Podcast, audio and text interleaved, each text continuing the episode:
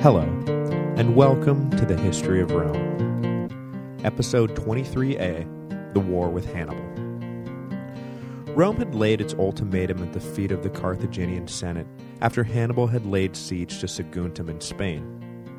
If the Carthaginians did not immediately recall Hannibal from the field and cease their aggressive operations, Rome would declare war. The Carthaginians declined to do as the Romans asked, and both sides immediately began to prepare for battle. The Roman consuls for the year, Cornelius Scipio, father of the famous Scipio Africanus, and Sempronius Longus, began to raise legions with the intention of simultaneously attacking both Spain and North Africa. But in Spain, Hannibal was making preparations of his own that would throw the Roman war plan into complete disarray. He formulated a bold strategy to break the Romans by way of a direct invasion of Italy. The Romans were worried about Gallic opportunism on their northern border, but did not anticipate a full-fledged Carthaginian invasion at all. Hannibal amassed a force of 90,000 infantry, 12,000 cavalry, and 67 war elephants at New Carthage, and in April of 218 BC set out on a campaign that would ultimately last 17 years. His first task was to simply make it out of Spain. The Carthaginians only controlled about half the country, and the march to the Pyrenees was a difficult one. Hannibal had no time for prolonged sieges and was forced to directly assault the cities he passed, suffering heavy casualties as a result. Before passing into modern-day France, Hannibal released the less reliable elements of his Spanish infantry and passed into Gaul with a force of about 50,000. In Rome, Hannibal's movements passed without notice. Sempronius Longus was in Sicily preparing a fleet for the invasion of Africa, and Scipio was in North Italy raising a fleet of his own for the attack on Spain, neither suspecting that in a matter of months they would both be fighting for their lives in the icy sleet of the Po Valley. Scipio set out for Rome with two legions, and after five days at sea put into port at Massilia on the eastern banks of the Rhone River. As soon as he put in, though, he received word that not only had Hannibal broken out of Spain, but he had already reached the Rhone himself and was just a few miles up the road. Scipio was shocked by this development and immediately sent a cavalry unit out to investigate. Sure enough, they found Hannibal on the west bank of the river. A light skirmish of no consequence ensued that served only to alert Hannibal to the fact that the Romans were now officially onto him.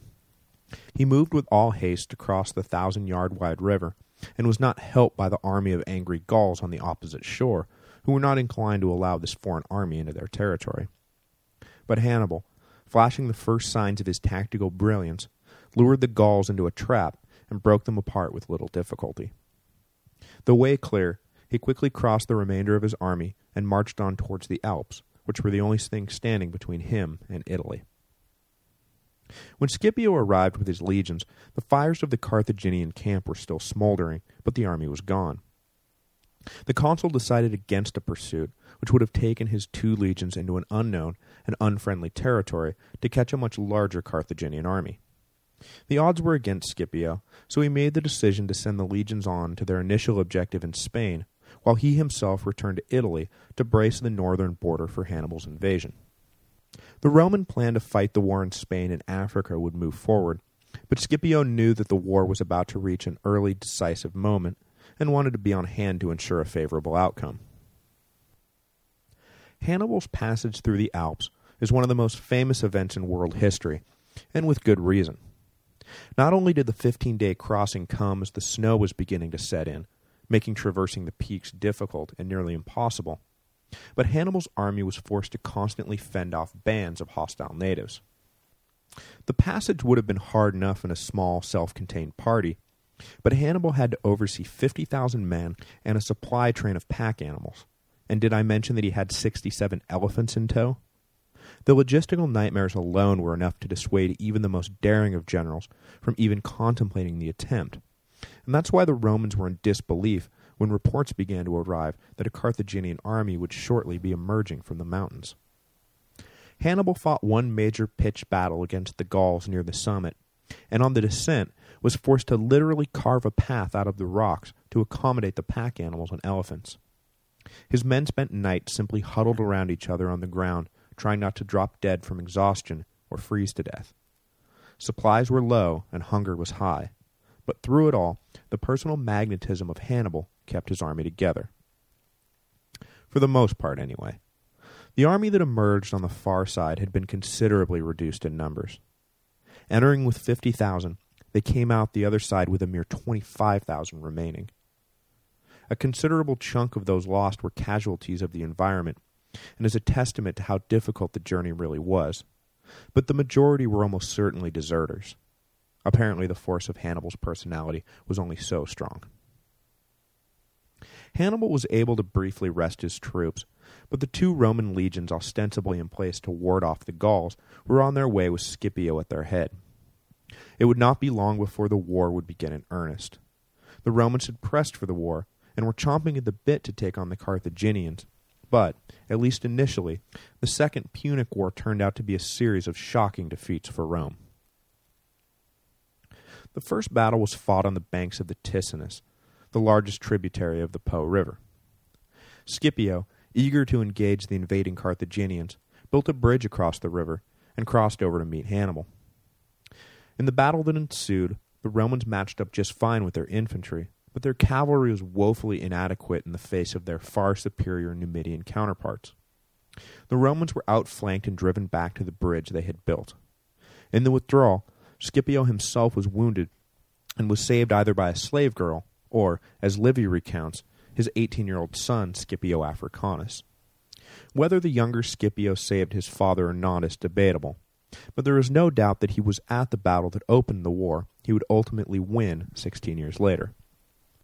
The Romans crossed back over the bridge and burned it to prevent the Carthaginians from pursuing. Scipio's goal had been to stop the invasion right then and there, but all he accomplished was demonstrating to the local Gauls that Hannibal was for real and caused them to begin actively supporting the Carthaginian general. Scipio returned to his base on the far side of the north-south running Trebia River and sent out the call for reinforcements.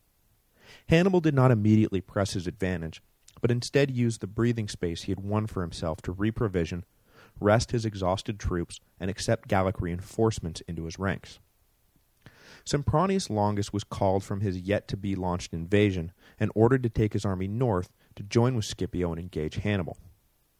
It would be another decade plus before the Romans revisited the idea of invading Africa.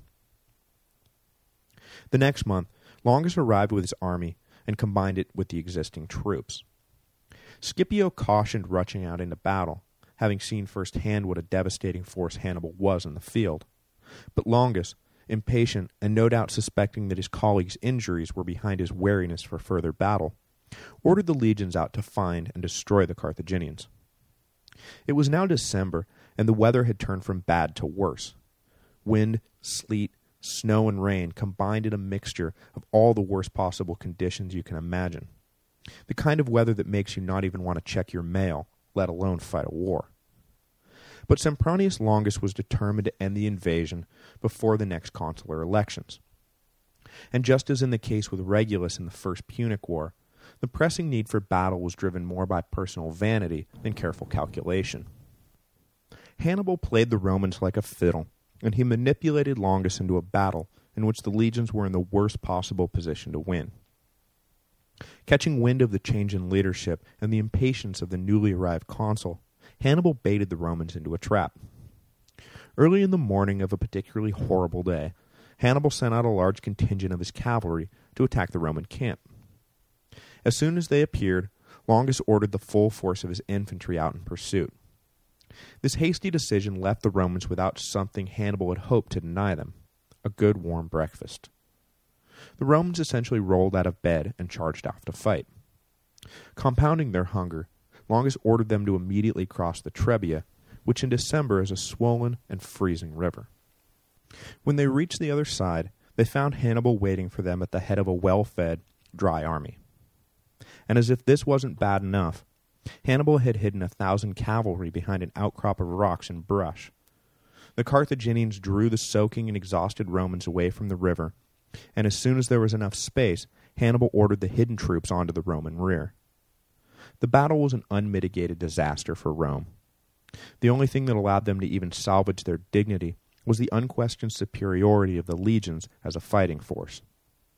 About 10,000 managed to break through the Carthaginian line and make for Placentia, but the rest of the army was destroyed, either caught between the two Carthaginian lines or killed trying to recross the Trebia. Sempronius Longus escaped with his life, but left his reputation lying dead on the battlefield.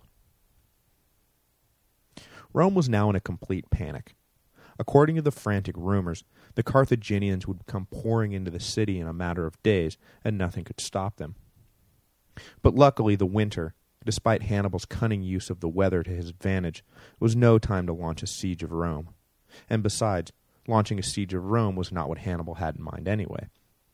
The Carthaginian army settled in for the winter, and the war was put on hold until the following spring. When spring arrived, the Romans raised fresh legions and sent them out to man the frontier and prevent Hannibal from making it any further south.